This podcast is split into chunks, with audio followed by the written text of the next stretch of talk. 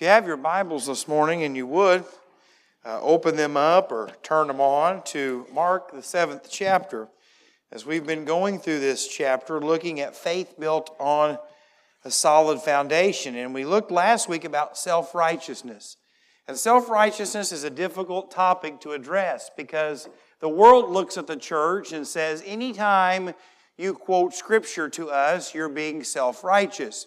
On the flip side of that, you'll hear people say, well, well, I'm not being self righteous, I'm just trying to tell the truth. And then you'll have people who are in church who, who very much think that our way of doing things, even if it's not in the Bible, makes it right. And what Jesus was addressing in this chapter was religious people, people who claim to be religious, but have put the traditions of themselves, the traditions of man above God.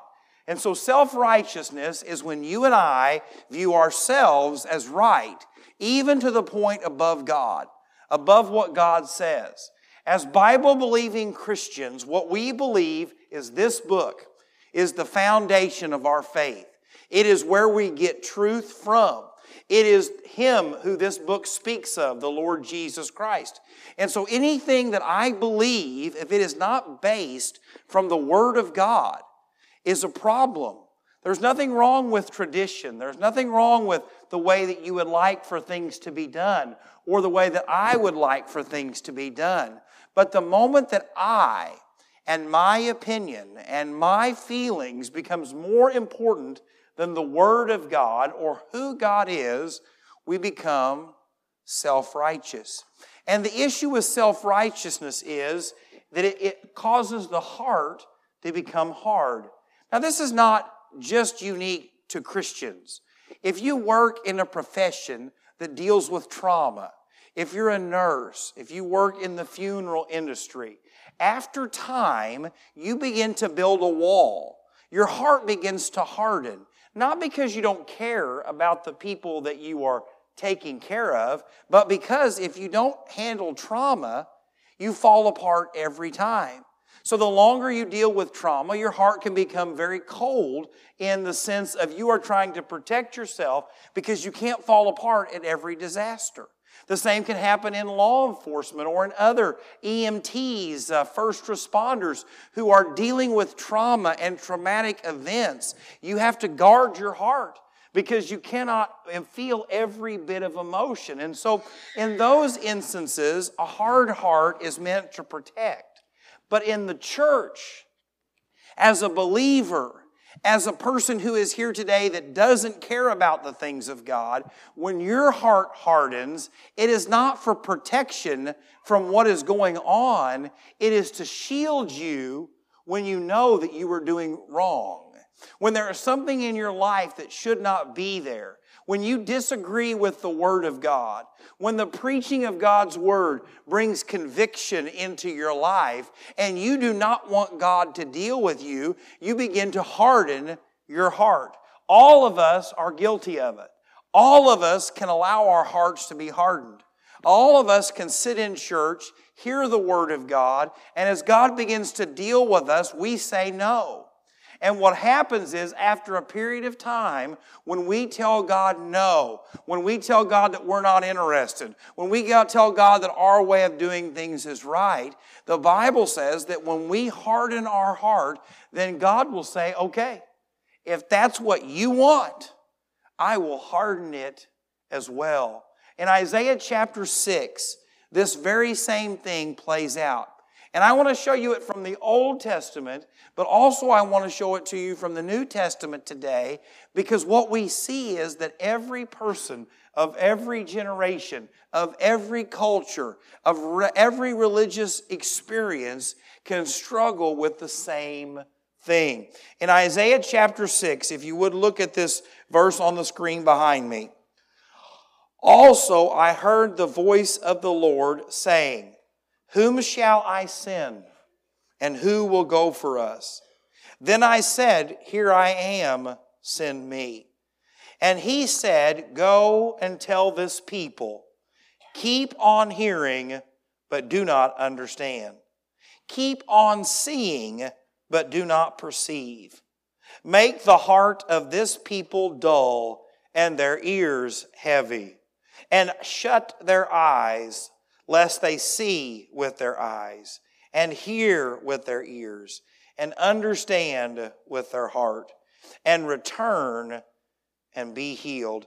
Don't miss the last six words in that verse and return and be healed. This is very important because what Isaiah says is, I'm going for God.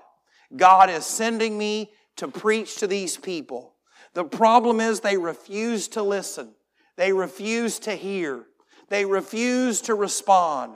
And so what is going to happen is when you hear the truth of God's Word, this morning, like you are getting ready to do, to hear the preaching of God's Word, you will either hear and the Spirit of God will begin to deal with your heart, the Bible says the Word of God is like a hammer, it's like a fire, it's like a sword, and the Spirit will use it to deal with your heart through conviction, through encouragement, through correction, wherever you are in your walk with God.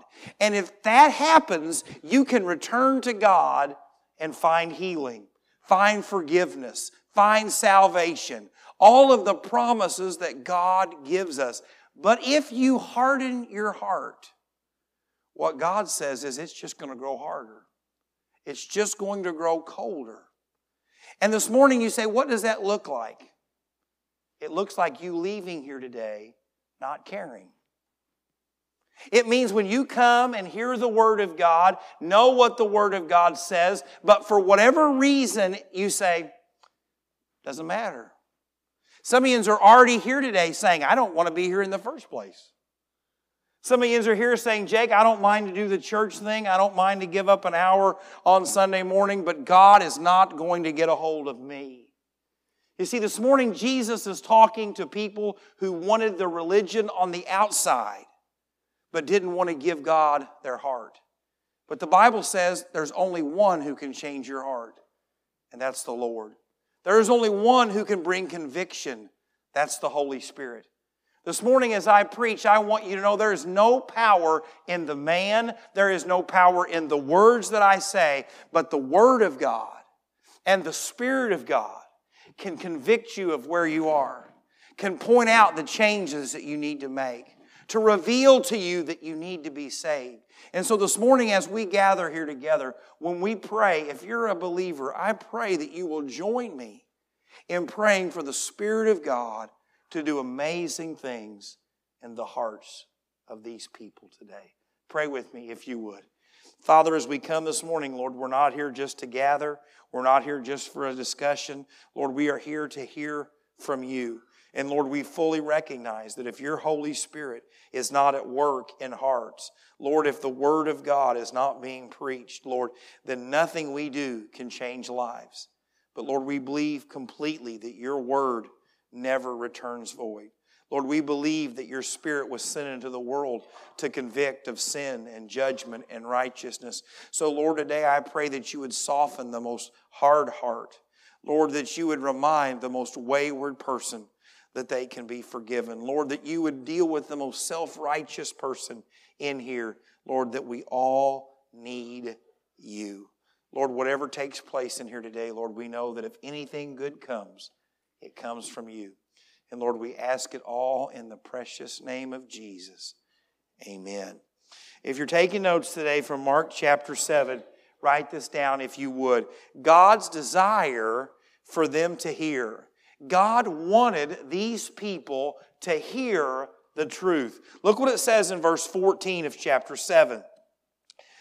When he had called all the multitude to himself, he said to them, now, I want to just stop right there because when you call a group of people together, it is usually because you want them to listen. At Christmas, every year, my mother reads the Christmas story to all of her grandchildren. And as that starts, she doesn't say, Scatter! Find a corner of the house. I'm going to read this. No, she says, gather around. Everybody, let's get close together. And you never know how that's going to go, right? Because, you know, this kid might have more presence than this kid. This kid might be, anyway. But anyway, it's to gather together because why? She wants them to hear that even though the relationships are important, even though the food is important, even though the gifts are important, then the most important thing about Christmas is the fact that the Son of God stepped out of heaven, was born in a manger, lived a perfect life, died a substitutionary death. That means he died on the cross for my sin and your sin. That he was buried and that he rose again. And that if you'll repent of your sins, call upon his name, you shall be saved. And that's what's most important. So everybody gather in here. Jesus is doing the same thing. He's saying, gather together. You say, well, Jake, what does that mean for me? You are here gathered together for whatever reason. Some of these people were there because they wanted a physical healing. Some people were there because they hated Jesus. Some people were there because they loved Jesus.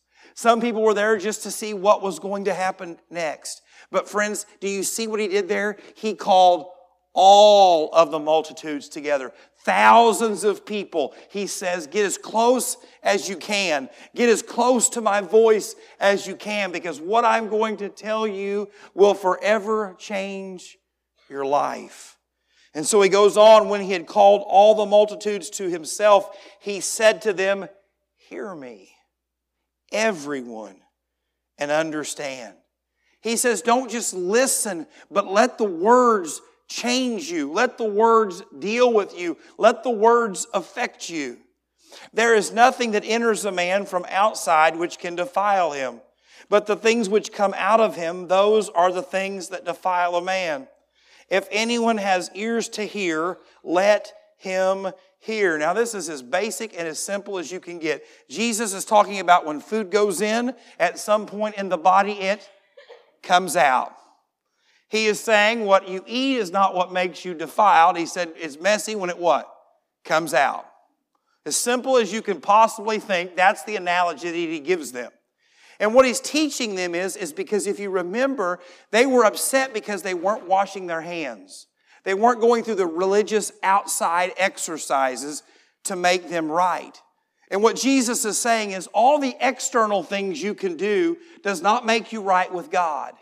There's only one way to be right with God, and that is to repent of your sins, to turn from the wickedness that we are and turn to Christ repenting of our sins and believing in Jesus Christ, calling upon Him as our Lord and Savior. And the Bible says that when we turn to Him and repent of our sins and accept Him as the Lord and Savior of our life, God does something miraculous to us. He makes us alive. It is called the new birth. He looks at us as righteous, and he has taken on un our righteousness. He has looked at us and saw us as a child instead of an enemy. And so we know this that there's one way to be saved. Jesus is saying all of the external things are great, right? You should come to church and you should you should take the Lord's supper and you should do all of these things, but there's only one way to be right or wrong with God, and that is the unpardonable sin. That is to reject the free gift of salvation that Jesus Christ offers to you and I. To say, no, I'm going to reject the love and mercy and grace of God. I'm going to reject the fact that He died for me, that He loves me, that He's willing to save me. And the Bible says that when you die and leave this world rejecting Jesus, there is no other hope. And so, what He's saying here is, He's like, don't be focused on the outside things. Now, sometimes people will say, well, that means as a Christian, I can watch whatever I want, I can go wherever I want, I can do whatever I want because what comes in doesn't affect me. That's not what Jesus is saying. Jesus is saying your salvation does not depend on external forces. But, friends, what you watch, where you go, who you're around affects who you are as a Christian. As you can tell, the many, many years of me eating have affected me right? The front porch has become a wraparound porch. And some of you have been dealing with the same builder, looks like. But I didn't make you look like that. Don't get mad at me. But what you eat has a consequence, right? Your blood pressure, your arteries, all of these things, it affects you. Right? You can you can live how you want, you can go where you want, you can do what you want, but it affects us. Jesus is not saying that a Christian should not watch inappropriate things or be in inappropriate places. He's just saying that when it comes to being saved or lost, being a child of God or an enemy of God, the way that you are saved and that I am saved, it's a heart issue. The heart. Because out of the heart is what we see is we're saved or not. In Mark chapter 4, Jesus said it like this. And he also said to them, Is a lamp brought to be put under a basket or under a bed? Is it not to be set on a lampstand? For there is nothing hidden which will not be revealed, nor has anything been kept secret, but that it should come to light. If anyone has ears to hear, let him hear. Then he said to them, Take heed what you hear. With the same measure you use, it will be measured to you. And to you who hear, more will be given. For whoever has, to him more will be given. But whoever does not have, even what he has, will be taken from him. Jesus is saying that when you hear the Word of God, when you hear the truth of God, when you're exposed to the truth of God, if you will accept it, if you will embrace it, if you will humble yourself and allow the Word and power of God to work in your life, that He will do more.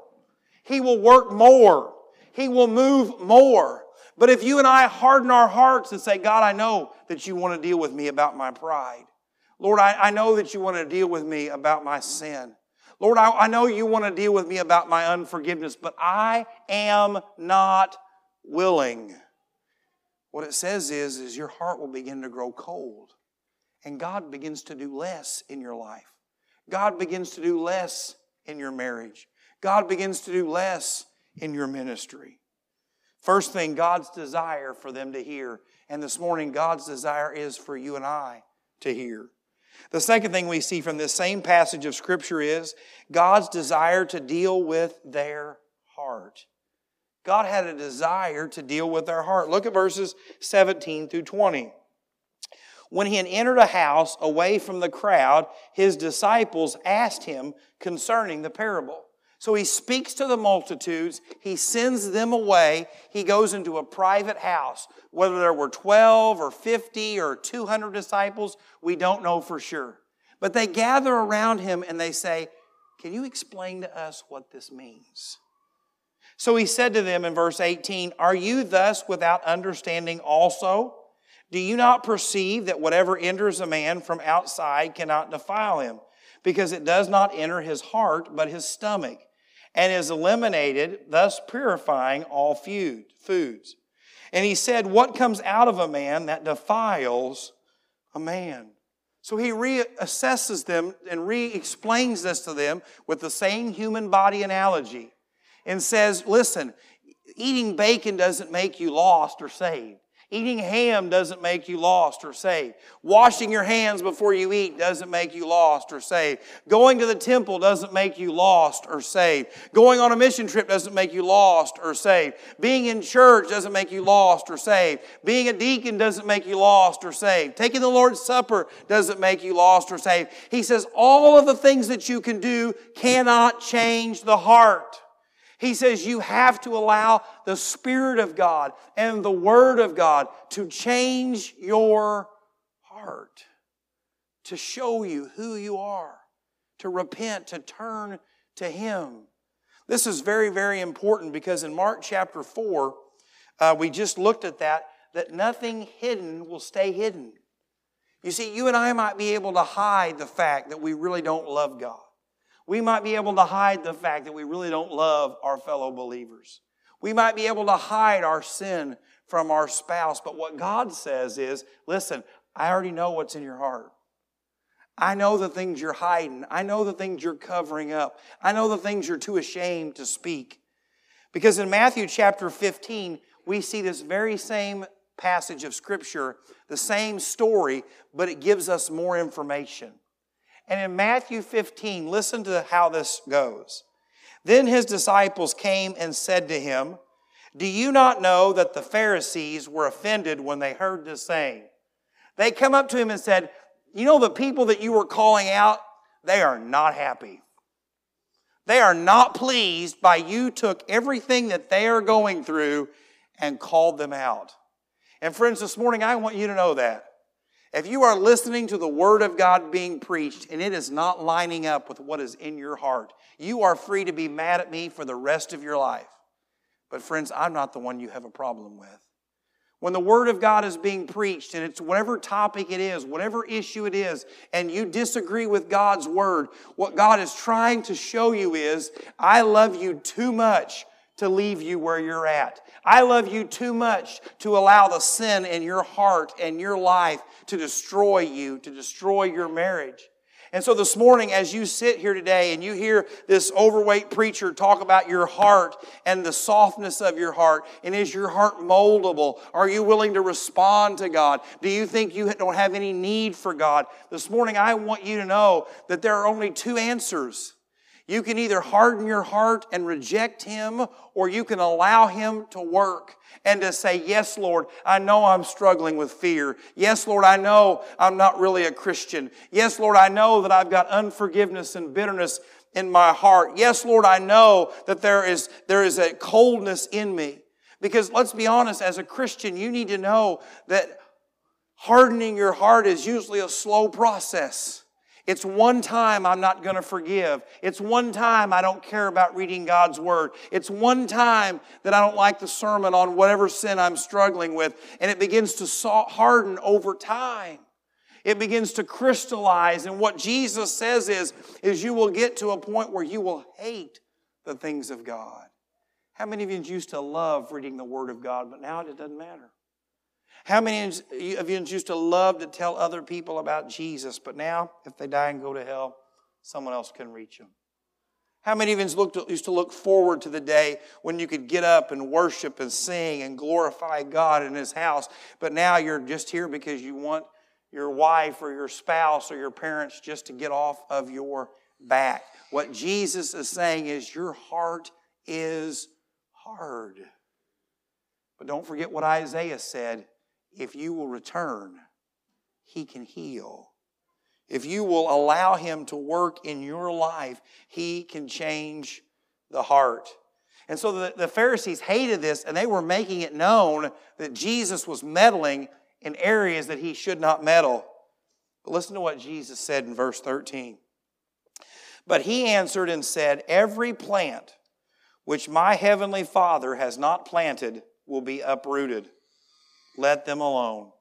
They are blind leaders of the blind, and if the blind leads the blind, both will fall into a ditch. Then Peter answered and said to him, Explain this parable to us. What that means, friends, is if God doesn't do the saving, there's nothing we can do. This morning, I can pray for you. I can preach to you. We can try to be a good example to you. But if God is not the one that is at work in your heart, and if you're not willing to allow Him to work in your heart, friends, there is nothing we can do.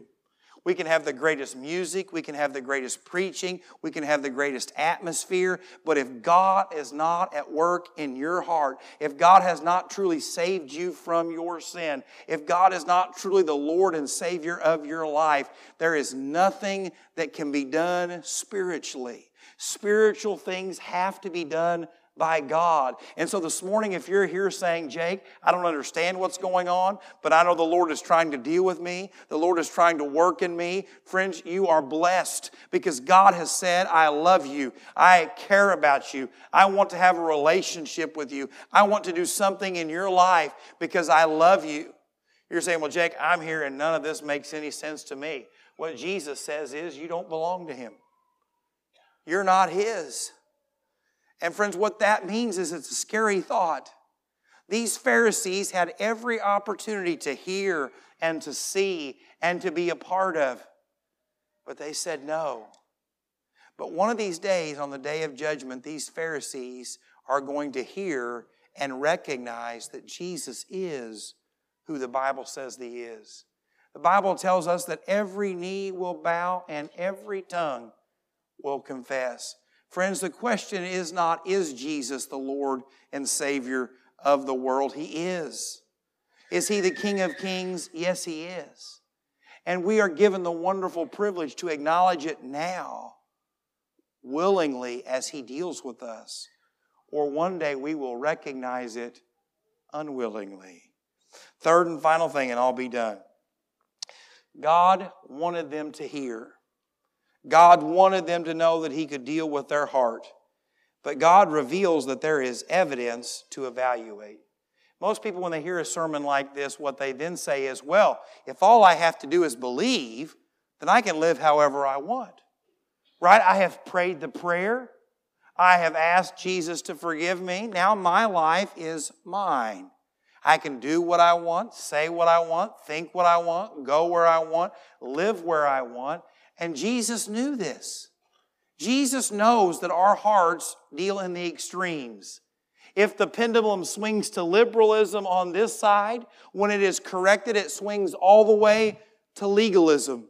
If you struggle with legalism this morning and the Word of God can be preached, sometimes our flesh wants to flip all the way to the other extreme of liberalism. But what God wants you to know is you are saved by grace.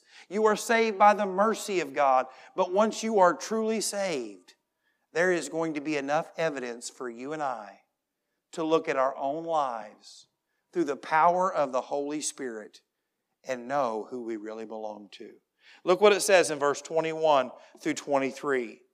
For from within, out of the heart of men, proceed evil thoughts, adulteries, fornication, murders, theft, covetousness, wickedness, deceit, lewdness, an evil eye, blasphemy, pride, foolishness. All these evil things come from within and defile a man. Now, next Sunday, I want to give you heads up so you can stay home. Next Sunday, we're going to look at all of those, one by one, and what sin is. So, if you don't want to hear what sin is and your heart is hardened, don't be here. I just want you to have fair warning. But what Jesus is saying is, you as a child of God, or you here today as a lost people, can look at what is coming out of your heart, what your life looks like, and evaluate whether or not God has saved you and changed you. You say, but Jake, all of us sin. All of us struggle. All of us fall short of the glory of God. You are absolutely right. But what he says here is not only actions, but hearts. As a Christian, I can struggle with pride. I have moments of pride, and the Spirit of God convicts me, and if I repent.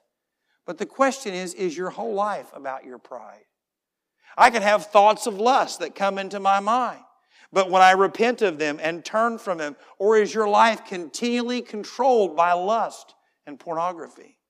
Today I ask you the question you are going to tell lies from time to time, but when you lie, are you willing to repent, apologize, or is your lifestyle consistently one of a liar? Jesus is not saying that you won't struggle with sin or that you won't sin, but what he is saying is if your lifestyle, if you are habitually, that means continuously living a life of sin, he says the evidence that your heart has been changed is not there. And so today, Jesus says, if you've really been saved, if your heart's really been changed, then the Spirit of God and the Word of God will ask you to look at yourself, not others.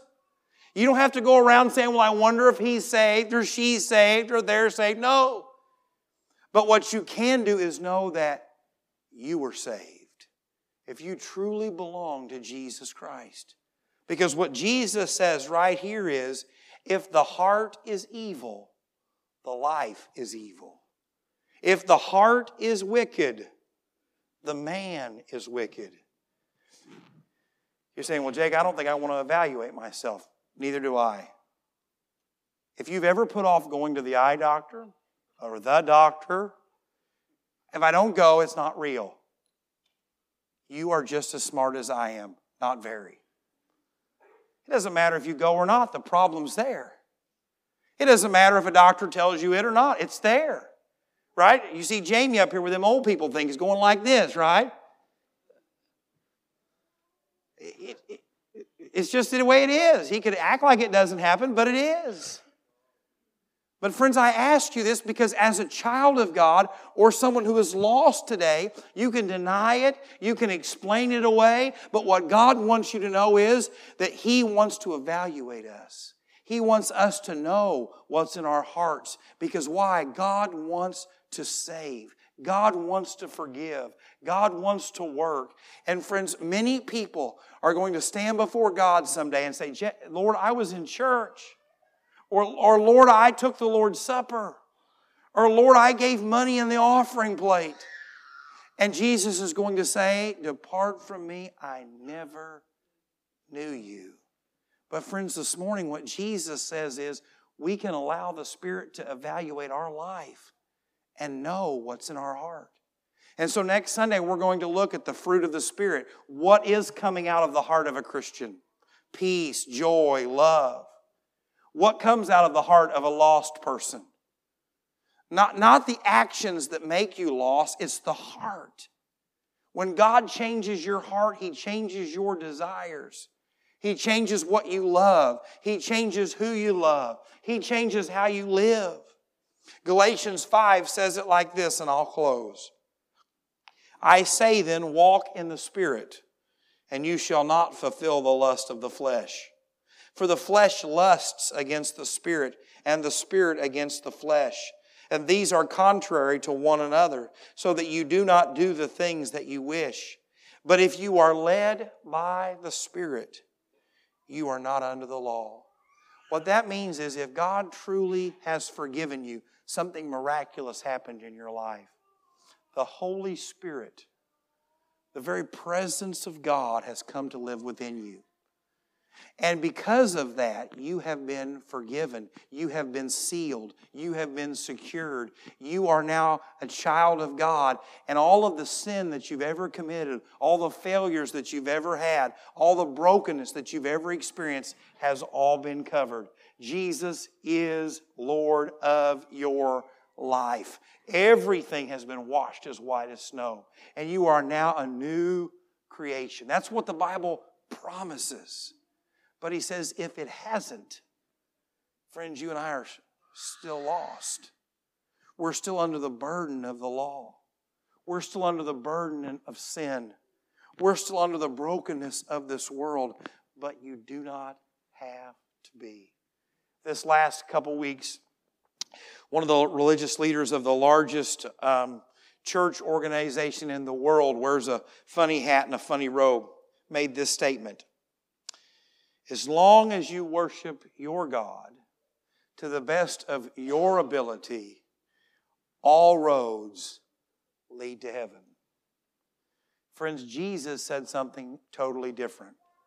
Jesus said in John chapter 10, verse 9, I am the door, not one of many doors, not one of many windows, one door. If anyone enters by me, he will be saved and will go in and out and find pasture. The Bible teaches this one truth today if you're here and you're lost Jesus loves you. Jesus loved you so much that he was born of a virgin, lived a perfect life. That means he never sinned.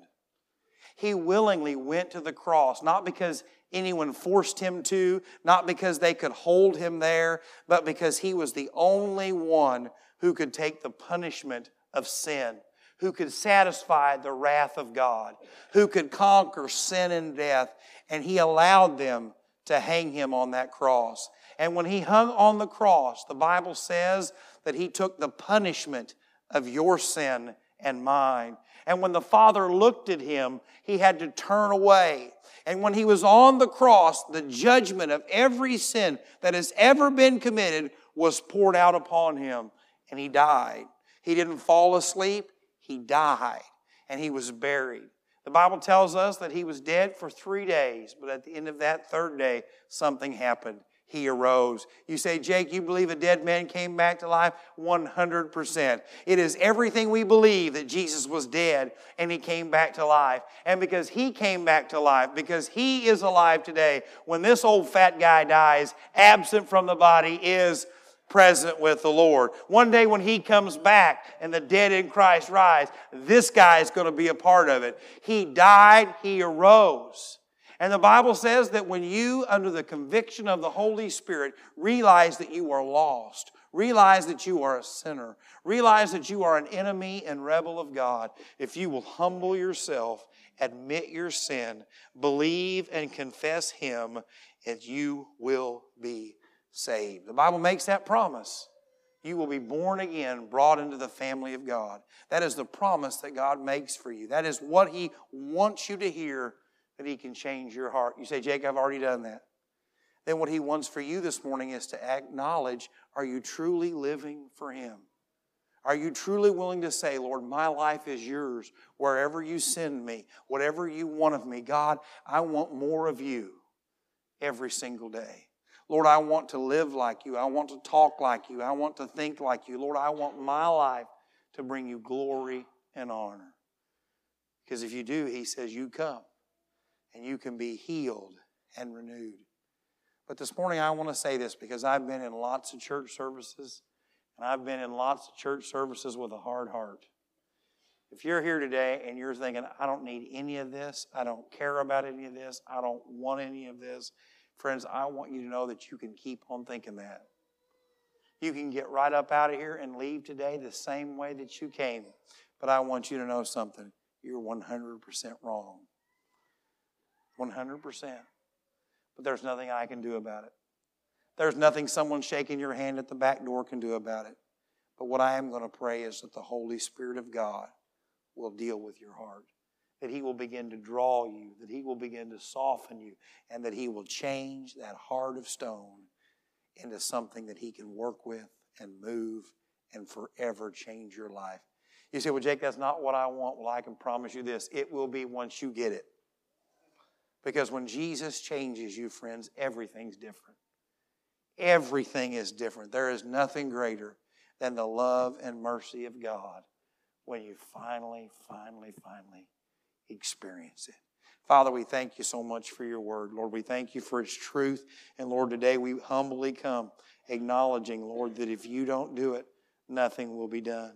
Lord, today I pray that you'd give us a burden not only for our hearts, Lord, but for those around us. Lord, let us be humbling ourselves for the friend, the neighbor, the child, the grandchild who is running from the things of God. Lord, for that person that's here today that doesn't know you, Lord, that your Holy Spirit is at work doing only what He can do, drawing people to yourself. Lord, today we pray for a mighty move, not for our glory, not for our self righteousness, Lord, but for yours. And so, Lord, today remind people that you want them to hear, that you want to work, and that you are willing and able. And Lord, thank you for who you are. And we ask it in the precious name of Jesus. Amen.